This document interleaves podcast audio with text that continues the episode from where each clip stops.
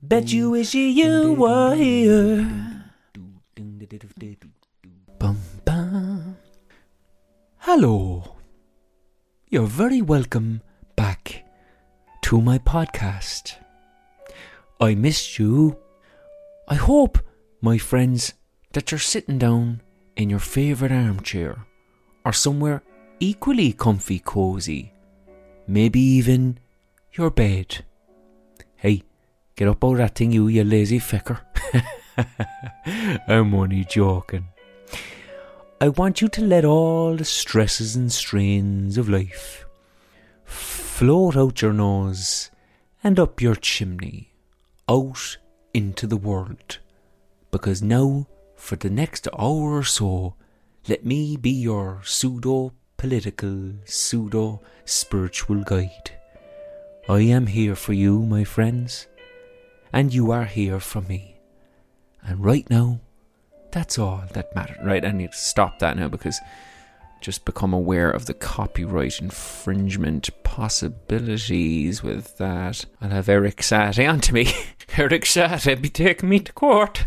Now so, you're like, oh, why did you start off doing a mindfulness thing, Tadhg? Ah, mind your own business. Ah, no, you're quite entitled to ask. Like, I suppose I'm hustling, guys. I do a bit of voiceover work as well. Like, you know what I mean? It's the working class background. You know, I'm always on the make. Like, I gotta survive. I'm a survivor. Do you know what I'm saying? And did a kind of a mindfulness app, Cork mindfulness app sketch there recently. And a couple of people said that I had a nice voice, which was lovely to hear, really, because I remember being in school one time and doing some kind of drama thing. And I remember a teacher saying something like, my voice was very pitchy and girly, I think was the way she put it. Do you remember back in the day when teachers could just kind of psychologically abuse you with impunity?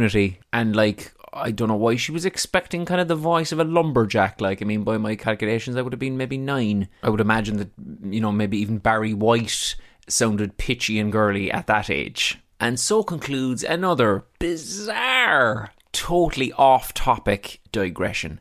Guys, it's unionism time. We finally come to the 3 episodes I've been banging on about. I'm pumped about them. They said it couldn't be done. There was doubting Thomases everywhere. Hopefully, needless to say, a lot of these people who are vocally doubting me don't exist.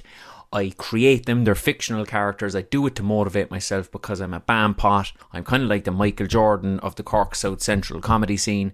And that's it. Do you know what I mean? Just get on with the guest now, Tadhg. Just introduce the guest. Okay. So here we go, my first unionist guest. That is to say, she is from a unionist background. Now, full disclosure, I love this woman. I've just recently met her. I only met her there now, I'd say about 2 months ago. But we became fast and firm friends. The spirit, the energy and the enthusiasm of this person, for me, personifies everything that's good about this island of ours. My guest for this episode is the very Reverend Karen Sethuraman. I privately call her Kaz or Kaza. I haven't done that to her face yet, but my inkling is that it's going to be okay. I'm going to try it the next time I see her.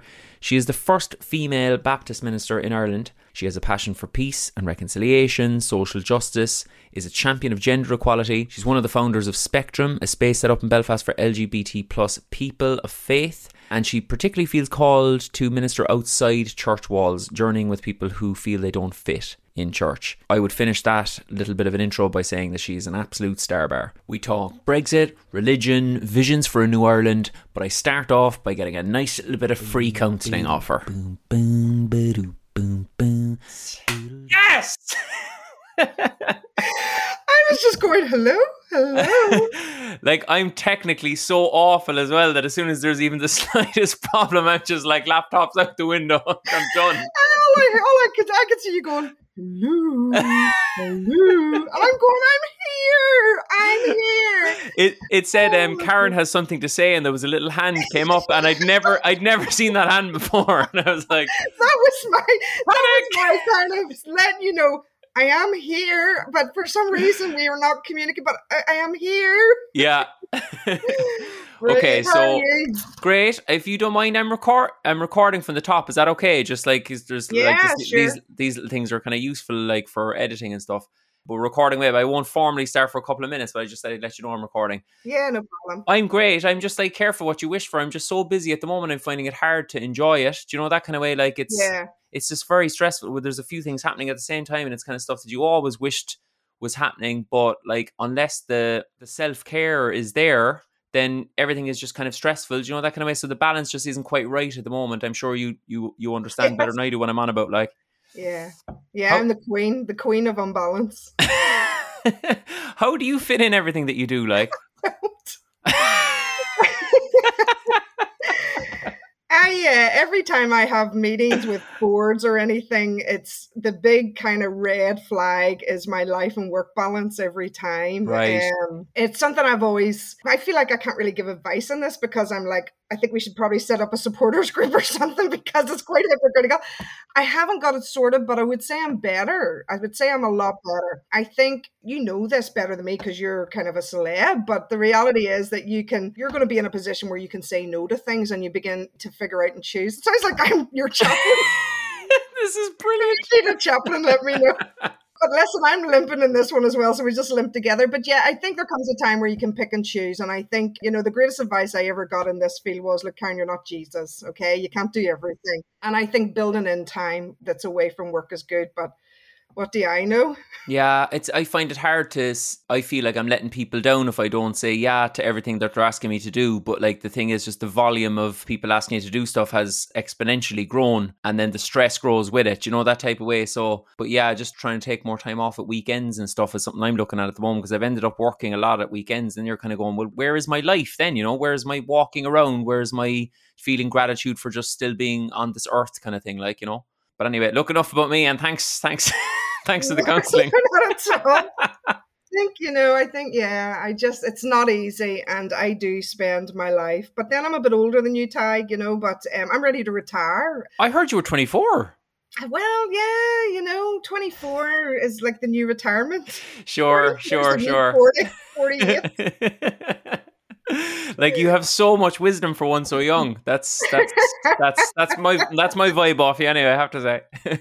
If you don't mind, we'll kick off with my first question. And yeah. I'm obsessed with you, but for anyone who doesn't know you in this jurisdiction that I'm living in at the moment, could you tell us in a couple of sentences or a couple of hours, however long you want, who is Karen Sethuraman?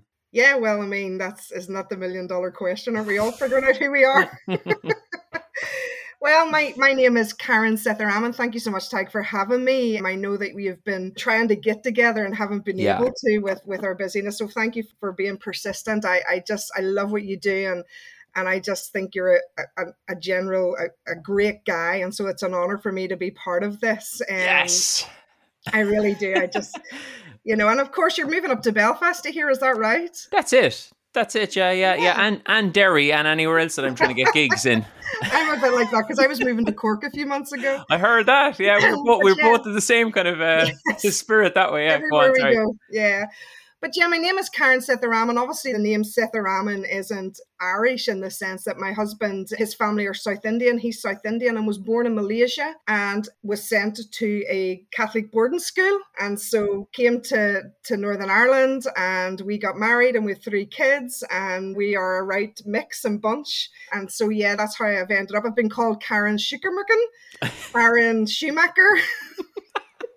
Karen's Sethuraman, but you know, I always applaud the attempt at the name at Karen Sethuraman. And I grew up in East Belfast, was raised by a single mum. I grew up in an era that is classified and known as the Troubles. But if I'm honest with you, Tadhg, we kind of just lived in our own community. I was a little kid who just lived life. I grew up in that era as well. You're probably too young for this, but you know when you used to go out like early in the morning and then that was you out all day until your ma called you in for your dinner at night? It's a bizarre sort of world. We had this conflict going on, but yet you had the kids out in the street with the ropes around the lamppost and playing cricket and Kirby. Do you know what Kirby is? Throw the ball against the curb, try to make it hop back towards you. Yeah. Now in West Belfast, they called it Cribby. Cribby, right? We just call it curbs. Curbs. Yeah. So that was the big game. Though, mind you, I had a next door neighbour, Tadhg, who had an art of catching the ball and stabbing it with a knife. It was really kind of traumatic. She was like, I called her the scary woman. Oh my God, that is bananas. Honestly, and then hand me back this ball all flattened. And she terrified me. Of course, the other kids that were more rebellious used to purposely bang the ball off her window. But I would say if you were to dig up her floorboards now, you know, like 40 years later, there'd be some balls underneath. We'd all be able to finish our game of soccer. Like, I had a neighbour who did the exact same thing. That is so bizarre. Like, she used to stab your cup champions ball. She'd sometimes do it in front of you. I'm like, that woman is not, she's not well. Like, it's today it's a ball and tomorrow it's my head. I can still see the terror on my face as she handed it back. And sometimes she didn't get them back. I was just worried about that. I always thought someday I'd go missing or something. But yeah, it was a good upbringing and I loved it. And my mom, I think in her, I mean, she had a very difficult life, Tadhg. And I think for her, she found faith to be a strength and a comfort. And so that automatically launched me into a world of being sent to church and Sunday school. The next two questions I have kind of connect with what you're saying with just your background and your mom, but obviously, just I find it fascinating just speaking to somebody from a unionist background at all, irrespective of the way that your views on a United Ireland might be now. But could you just give me a sense and the listeners a sense of what it was like to grow up in a unionist Protestant household? To be honest with you, I didn't know anything else. If I'm honest with you, Tadhg, I don't even know when I was younger what that actually meant. Sure. I knew that there was Union Jacks about. I didn't know anything else. I mean, and I think my mom grew up in that community because that's what she was born into. And so the cycle continues. But I think one thing I would say is that even though I was taken to the bands and taken to the bonfires, my mom never imposed, you know, she never set me down and said, this is who you are. We're for God and for Ulster. We are the red, white and blue.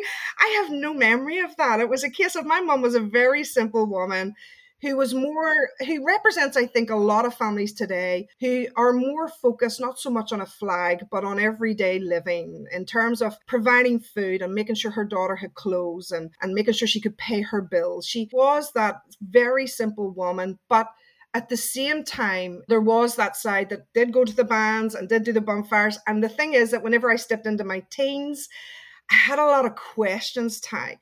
I had a lot of questions about all sorts of things. And I remember specifically at 18, you know, that moment when we can go and vote. And my mom was like, you will use your vote. And I remember going to the tiny church around the corner from us that was the polling station. I had no interest in politics. I didn't know anything about politics. I just hung out with my friends, lived life. And I remember saying to my mom, I don't know who to vote for. And she said, we vote DUP. That's who we vote for in our community. And in my head, I said to her, you mean the man that yells when he's preaching? Never, never, never. And for God and Ulster, is that who you vote for? So there was something clearly beginning to shift and change in me at that stage. But it was never an issue for my mom. And certainly, she died last year, but before she died, to see her shift and change and transitioning is inspirational, you know. And if you don't mind telling me a little bit about something that we've talked about before, where like you're Ireland's first female Baptist minister, like she must be so immensely proud of everything that you've achieved. And then you end up serving as a chaplain, but the Lord Mayor, the Lord Mayor is from the other side. I just thought it was very beautiful what you were telling me about that, if you would mind sharing it. I got ordained. My mom was always part of that journey. She would have saw the heartache of that and the pain and the kind of what I call the wilderness years where my faith began to deconstruct, Tadhg, where I began to, in a sense, detox from institutional church and what I call toxic theology. And she handled that with grace because I know she was quite strong in some of her faith beliefs, but she handled my kind of journey with grace and supported me the whole way through that. And I remember then the day I got a phone call from Sinn Féin. I was asked, would I consider being chaplain to the Lord Mayor, Deirdre Hargey? And I didn't need to think about it. Yes, what an honour. What an honour. This is someone who's going to represent the city and I get to be her support. So the answer was yes, but I also was sensitive and aware that my mom was from East Belfast and that there was kind of Union Jacks and some UVF flags on the lampposts outside her house. And I remember the day that I went to tell her the news, my mom had this kind of little dance, you know, she would do when she got good news. She'd be like, woo, yeah. And it was like a little two up, two down, like little house. And she would kind of dance around the living room. And I can still see her do that. Yeah. She would have done that for any news that she got. You know, when I told her I was pregnant with Jonah, she'd be all, woo. You know, I'd be traumatized and she'd be all, woo, yeah. So I said to her, I said, listen, Mom, just to let you know, I've been asked to be chaplain to the Lord Mayor of Belfast. And she was like, woo. Yeah. because that is brilliant, brilliant. And I said, Mom, you really need to sit down, okay? You need to sit down. And she sat down and I said, listen, I just need you to know the Lord Mayor is Deirdre Hargey. And she said, who's that? Oh. And I said to her, I said, well, she's a politician for Sinn Féin. And Tadhg, I will never forget, she looked at me and she said to me, you have to do this. I'm getting emotional. Yeah. She says, you have to do this because we need people who are willing to go to the other side to create friendships. And I said, well, Mom, I wanted you to know because of where you live and in case I pop up on the media with her or anything. And I just don't want you to get hit with this. And she said, listen, okay, they may break my windows, but you know what, Karen, you have to do this. And wow. And that was it. When you were first telling me about it, I was emotional because I think, not to put too fine a point on it, like that gesture from her and that openness from her is the symbol of everything that moves forward. Whether we move forward as a united Ireland or we move forward as two different jurisdictions, it's that openness and like just reaching across the other side. That it's just such a powerful symbol. And to watch her change during that journey as well, because whenever I stepped into the role, Deirdre and I became really great friends. I don't think anything got us ready or put us to imagine that we would come out of it the year later, such really good friends. And I love her. I fell in love with her family, with her community. It had such a ripple effect. And her dad had passed away and her mom is like the backbone of her family. And we shared those stories of our moms. And when my mom passed away, Deirdre, you know, these are the untold stories, but Deirdre like left flowers and chocolates and a candle for me on my doorstep. We couldn't get together because of COVID. And it was those acts of kindness because we were determined to get our moms together because we recognized we're from different communities, but they are our powerhouses. And we never did get that dinner with our moms together, but I have the honor of still being friends with Deirdre to this day. She's a really good close friend. So changed me that year, changed me. That's powerful, Karen. Thank you for sharing it. I know because that's a personal kind of thing, but I just thought our listeners would just love to hear the symbolism of it. As you touched on earlier, reverends from a unionist background used to terrify me as a child. But like you seem very friendly towards me. How do you explain this? Goodness, I'm really sorry that that's been your experience, though. I think it was my experience. Just one. As growing up, I think yeah. I was scared of anybody on a collar. I don't know how anybody could not be friendly to you. I think that's a characteristic of being human. I think it's what it means to be human and show kindness. I think Tadhg, the danger, and I've experienced this, and all of us can fall for this, is that when you step into any position of leadership, particularly for those of us in ministry, it can become about power and control and authority. Whereas I have to, and I want to err on the side of love, grace, and compassion and humility. I don't see my role in any way to bring any type of condemnation, to kind of ostracize or exclude people because you don't believe what I believe. I don't feel called to impose my faith. I see my role simply, Tadhg, and I've said this before, to love God and love my neighbor. And I think it takes a lifetime to figure out what that means. That includes people that we don't see eye to eye with. But when I met you instantly, I just loved you. You know, you have a warm personality. I think you're extremely caring. I think we share a heart to challenge injustice. How could you not be friendly? I think it's a human characteristic that all of us should be showing. I certainly don't want to make this about me because I'm here to listen to you, but I think you'd find that on your so-called your own side, there's elements that you would oppose on the opposite side. So like I find sometimes I would talk to people, I'm talking about even the likes of somebody from Fine Gael. Like I talked to Neil Richmond during this podcast series and I instantly got maybe about 100 or 200 people unfollowed me. And I just thought to myself, how on earth would you ever move forward with anything though? If you don't talk to somebody who has different views to you. And now it just so happens that I get on really well with Neil anyway. But even if I absolutely disagreed with someone's politics, I suppose is what I'm saying, I could still see past that to sit down and talk to them because what is the alternative? It's almost, I almost feel like that the North has illustrated better than maybe any other jurisdiction on earth that by having no dialogue at all or not reaching out at all for decades leads ultimately to the worst case scenarios. So yeah, I'm just kind of ranting here now, but I just think that your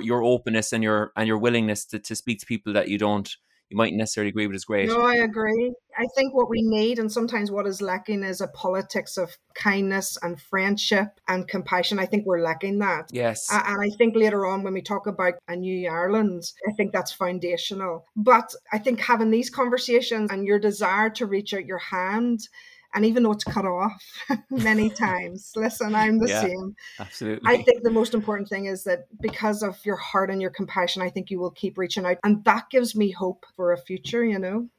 That's lovely, Karen. I've just one more slightly negative question, and we'll move on to more positive stuff. But do you get, I know you don't like labels. I've heard you say that, and I agree with you 100%. I'm not a big labels guy either, but have you been labelled a Judas, or have you been labelled like a traitor for being from a unionist background and, say, working with Ireland's Future that hope to bring about a border poll? The answer to that is yes, I do. I'm a very positive, optimistic person. I don't like to kind of dwell on that. I've said before, I mean, Tadhg, I'm human. Your skin, it's got to be tough, and some things get into your spirit and can cause huge discouragement and kind of wondering, why am I doing this? And I have been defriended. Are you serious? Yes, wow. I have been, I've received threats and comments and nasty stuff. But I think what keeps me going, Tadhg, and I would say you're probably very much the same, is a vision of something better. I mean, I am a visionary, and I do believe that we need to work on today and making the north and the south of Ireland the best that she can be. But we can work on our everyday stuff, but we must also have our eye to the future. Where are we going? And that's vision, to be able to see what's ahead, to dream, to cast vision. And I think, Tadhg, that in the midst of all the negativity, there comes a point where the vision seizes you. I hope that makes sense. So I can say I have a vision, but then it captures my heart. It seizes me. And that's what pushes me through, because I think that it's going to take lots of us to do that and to remember and stay focused on the positivity and the friendships that we have where we hold each other up. You know, I see the negativity you get, and I'm like you. I want to run across glass bottles, broken bottles. That's what you said. I read your comments. I see your kindness. And I love that you want to say, look, let's grab a coffee and talk about this. So there is something within us that is wired that we want something better. But there are times, it's my new saying, and I've said this before, block and roll. Block them and roll on, you know, get on with life and pull in close to the people who are with us and for us. And if they're with us and for us, let's rock and roll. But if not, then block and roll. Let's just keep going. Absolutely. And just to touch on the event that we were both at very briefly, we were both at this Ireland's Future event, of the kickoff of it in Cork. And I've heard you speak about it, and I was reflecting on what you said and my experience. And one thing that really shone through for me is a lack of ego. And I think it was exemplified by Thomas Gould, TD in Cork, when he stood up and said that he'd happily step out of this discussion if it furthered the ultimate goal of the Ireland uniting and building a new Ireland, like a new republic, as it were. And I felt that from all the panelists, and I felt it from people in the audience. It's not really about any one person anymore. It's a common goal. So I love the way that you say that sometimes the vision starts to kind of capture you. Like, that's a lovely way of putting it.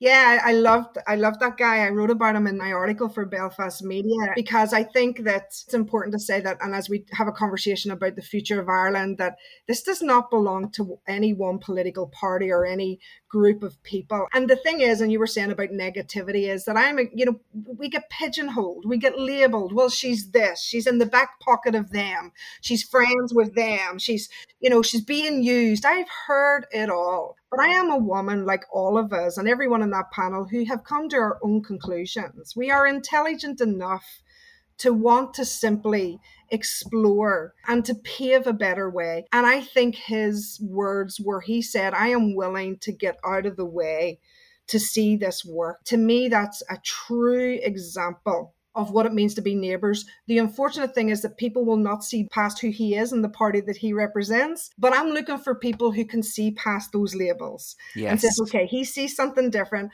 but we are on common ground there. I'm up for that. Exactly. And actually, from knowing the guy a little bit, I know that it's purely authentic what he's saying as well. You know, that like, and he acknowledges that it's like, well, that's just the Shinner angle.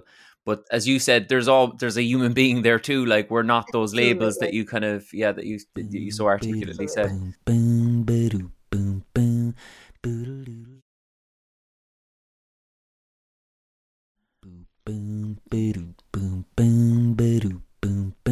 Okay, so I will move on to my next question. A lot of people say, look, I haven't thought of anything funny about it, but just with Brexit being as distressing and frustrating and damaging to people's lives, particularly in where you live, is there anything at all that has been in any way amusing about Brexit for you?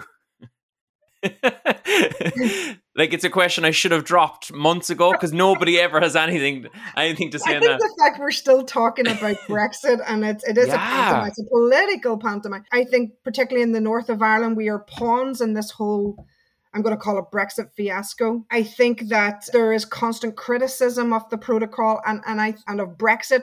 But I think that protocol is an effect of Brexit. And I guess what I find, I just can't believe it at times, is that the people who are magnifying their voices in this are the people that created it.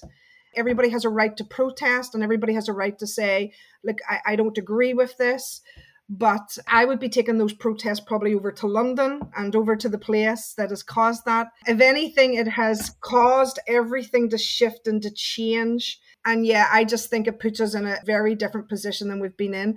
I know that many people go on about this, but the majority of us here did not vote for this. And I understand that it was a nationwide vote, but I think if I was in a political leadership position, I would feel wrong to turn and to have a deaf ear to the cry of the people who were saying we want to remain part of the EU. Does that make sense? Of course. Did you get a sense during this process that the people who were banging the drums, the Brexiteers, that they were pushing Brexit and they were actually just forgetting about the North and all the specific North issues that were going to arise? Or did they do it deliberately? I think it was arrogance. Right.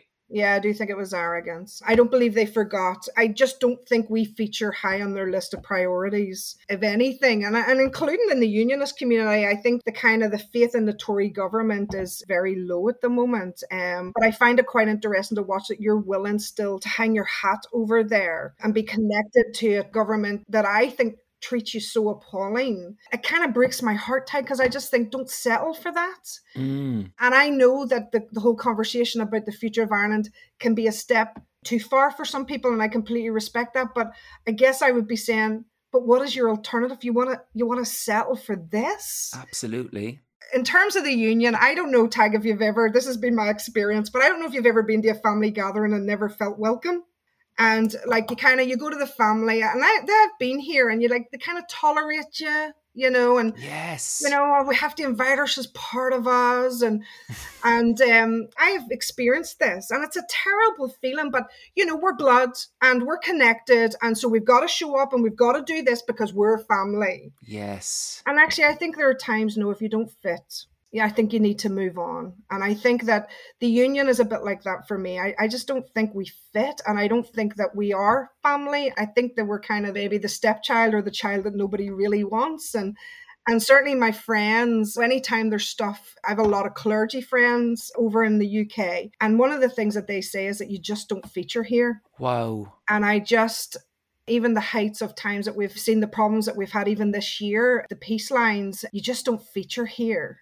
I think that's tragic. I think our unionist community deserves something better than that. Absolutely, yeah. It's so interesting that you used that analogy of the family gathering because I was talking to Patricia McBride recently and she used a similar type of analogy and kind of made the point that she wonders, are unionists British enough for mainland Brits? There's nobody denying that they are British. That's their identity, but they're not British enough. And it's almost treated like the uncle. I think she was saying the uncle at the wedding is kind of like, who are you again? You know, I thought was a fantastic character, which I'm definitely going to steal.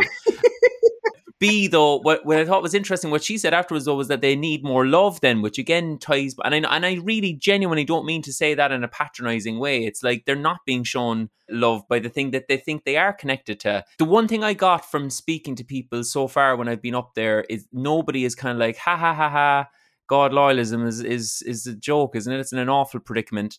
There's massive empathy from the nationalists that I spoke to. Like, that there is this kind of, as you say, quite tragic situation going on, and what can we do to mend it together? It seems to be the vibe I was getting. Yeah, no, I agree. I think it is important to say that this is someone's identity and I don't feel that wedded to the union. I just, like the family member, I just don't want to be part of something where I don't feel really welcome and I'm not loved as part of that unit. And I think that to me, it's a sense of belonging. And I think that's a fundamental question in all of this is, where do you belong? And you will always have the hardliners. You'll always have the people who will say, well, I belong here. And what is the condition that you have to tolerate this? And I just think we deserve something better. And I think, yes, and people would often say to me, Tadhg, you shouldn't be looking to the future. You should be concentrating on today's kind of everyday issues. And you know what? That's absolutely right. But as I shared earlier, that when we work in our everyday, and people day in and day out are at grassroots level working and working towards peace and reconciliation. But where are we going? Yes, you work in your everyday. But I think that so many of us, and certainly for me, Tadhg, it has raised that question of, is this it? Yes. Is this it? Is this the best for us in Northern Ireland? And that's how then the whole conversation opened up to exploring the possibility of a new island. Absolutely. I've heard you say actually in interviews, one of the reasons why you may support a border poll is because you want something better for your children. And then I just wondered, when I heard you say that, I wondered, why do you believe the union can't offer you better? So I was just thinking, if I was a unionist and I was listening to you say that, I'd say, well, why is United Ireland better than a union for your children? I think there's a couple of things I would say in that. I think I've already covered that quite a bit. Sure. In terms of partition in and of itself is divisive. And we've had 100 years of this. I also think it's up to people. You cannot threaten and impose your thinking on the next generation. I don't think it's right for me to put the past of this country on the backs of my kids. I think they should make up their own minds, and they're pretty intelligent to do that. It's built in the Good Friday Agreement room for a border poll and to allow people to decide. So I think to not allow that is wrong. Let's call it what it is, because what you're essentially doing is that you're not respecting your neighbour's desire to explore a different way. And I think the State of the Union, the whole idea of, I'm part of this family, but I don't feel part of this family. I believe that the Tory government is pretty corrupt in some of the things that they've been doing recently, and they've hit the headlines for that. I think that the spotlight isn't on Northern Ireland. And so therefore, I think then, not least because Brexit has catapulted us to this place, the spotlight is shone on the question, is there another way?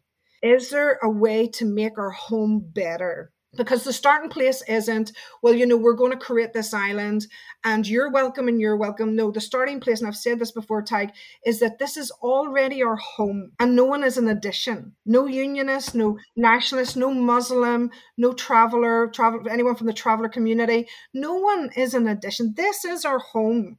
So these conversations are about looking over here at the UK. And by the way, I'm up for the unionist to sell the union, because I think so often in conversations and the work that we do in terms of championing the island coming together, that whenever we reach out to our unionist neighbours and say, look, come be part of these conversations, of course they're going to say no. I wish that they wouldn't.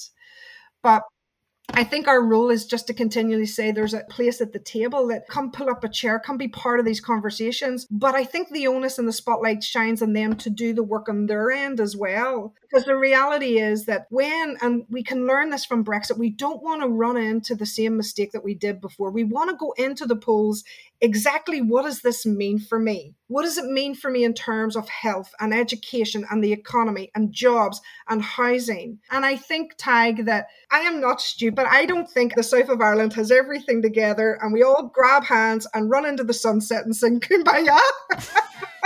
Although that does sound lovely. I think you need to do a sketch on that. Yeah, absolutely. I can actually see us. I can see us leading that troupe. It's like a Father Ted episode. Yeah. This isn't us sitting with blinkers on and saying, yeah, listen, the South have got it all together and it's so much better in the UK. No, this is the opportunity to put the shoulder to the wheel. We can even create a new government. We can get the right people on board, get our experts on board who see beyond the two communities and begin to change that generational thing that we're handing down. Does that make sense? Of course.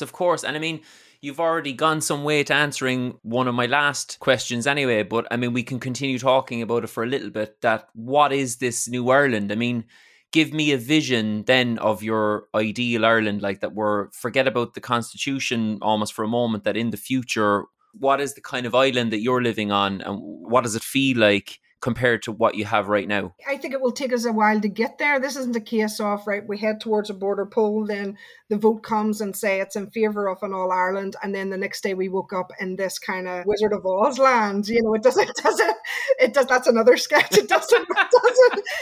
I'm definitely Dorothy. This is going to take generations and generations to look this through. The way I see it is I want a nation of neighbours. That's what I want. For me, this isn't even just about cutting off from the UK and goodbye, Dick, and Scotland, all the best, and Wales, hope it happens. And here we are, all rosy in the garden. This is a case of we have a lot of work to do here, and we keep the main thing, which is our everyday issues, our everyday living. And we create a good health service and build better homes and help those in need and poverty and become a place where everyone is equal, people of faith, other faiths, no faiths, that nation of neighbours. And that whole agent question of who is my neighbour is a whole other podcast.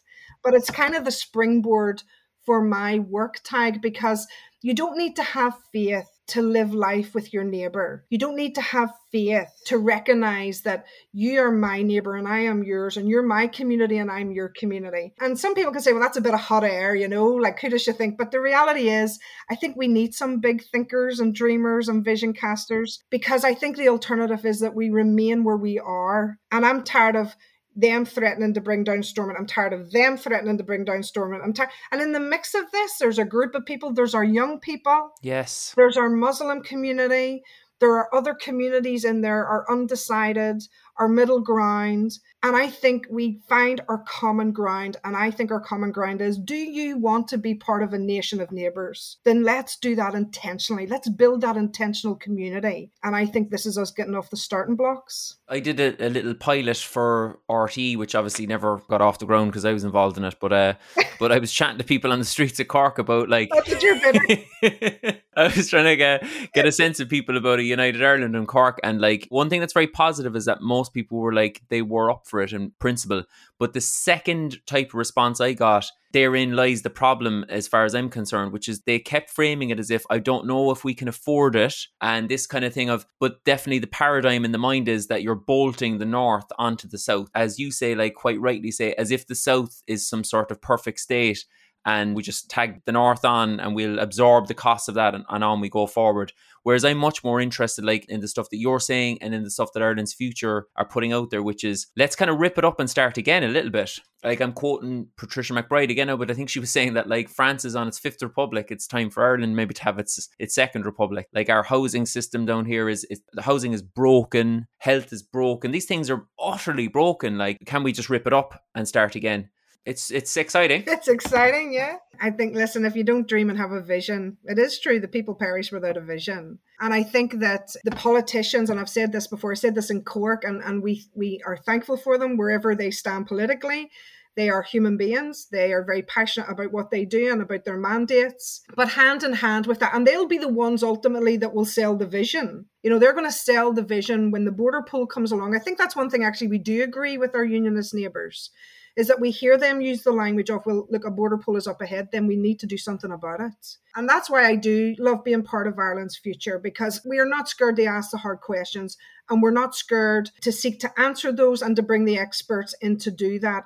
And I think there's something very powerful that hand in hand with being politically led, that it is people-led, Tadhg. And so we do a lot of the work. We look at housing, we look at education, our health service, and all these things that will take a long time to work and move forward towards. But the reality is that the people can do the work, and then the politicians can sell their visions. And at the end of the day, the people will vote. That's the beautiful thing about democracy. But I guess what I would be saying to those of us in the North is, do not silence and do not assault the heart and the beautiful thing about democracy. And that includes people who want to decide their future. And I think that's really critical in terms of living as neighbours. I think the days are over when we say, well, this is our community and this is my community. And those days are gone. I think we want a better tomorrow. That's beautiful. That's beautiful. Okay, I have only one question left for you, and it's pure speculation. What, if anything, would be the consequences of Brexit in terms of independence movements? Yeah, I think I'm right in saying that Wales and Scotland are already aren't they, having conversations and all of that. And absolutely. Listen, we are a prime example of that. I don't believe, Tadhg, I'm going to be honest, I don't believe we should have a border poll tomorrow. Right. I think it's going to take time. But I think the governments need to do something about this because, again, it's the whole idea of, I have a problem with leaders who are who kind of do their thing and just silent, are not paying attention. To see it and not do anything about it causes me great concern. And the reality is that these conversations here in Ireland are growing. They're unstoppable. They're happening from kitchen tables to business events to all the things that we get an honour. And I think for leaders in our UK government, in our Irish government, and even in the US, not to hear that and to recognise that is poor leadership. I really do. I think they need to do something about that. It needs to now be part of this and begin to work forward for that. So in terms of constitution, I don't know the answer. I don't know what will happen, but I'm excited by it. I think if I even wasn't invited to the table, I would be pulling up a folding chair. Yeah. I'm one of those people. I'm like, listen, anything for change, anything better than this. I'm there. I'm happy just to be in the audience. I'm happy just to be part. But I want to be part of a movement, let's call it that, of a movement that wants something better. What I love, Tadhg, is that the movement aren't the usual suspects. Mm. You know, there are other people there. They may not always be vocal like me, but I get people who contact me. Yes, I get the negatives, but I do get people, Tadhg, who go, this is good. This is good. Do this, you know, so... That's it, Karen. I have nothing else to say to you except that I love you very much. And it's an absolute pleasure. I really, really mean this from the heart, that I think you personify all that's good about the imagined future of Ireland. I really, really mean that. You're getting me emotional now.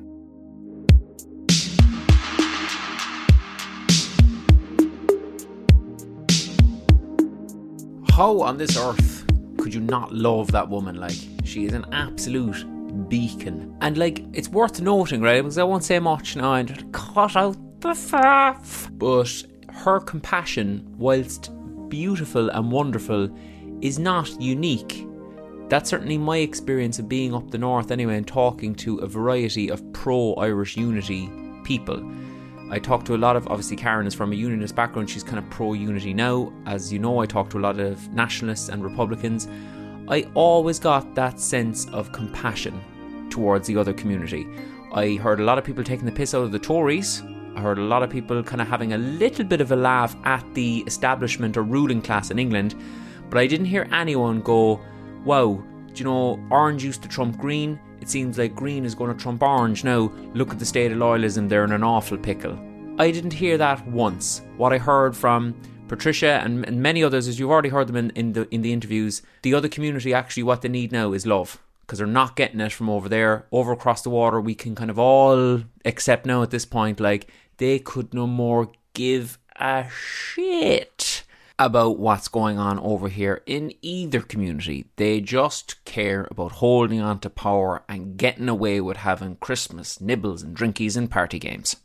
So that's it, guys. One last massive thank you to Karen. An absolute pleasure. And I would say, I don't know if I ever will get married, but if I do get married, I tell you now, Kaz, you're marrying me. No arguments.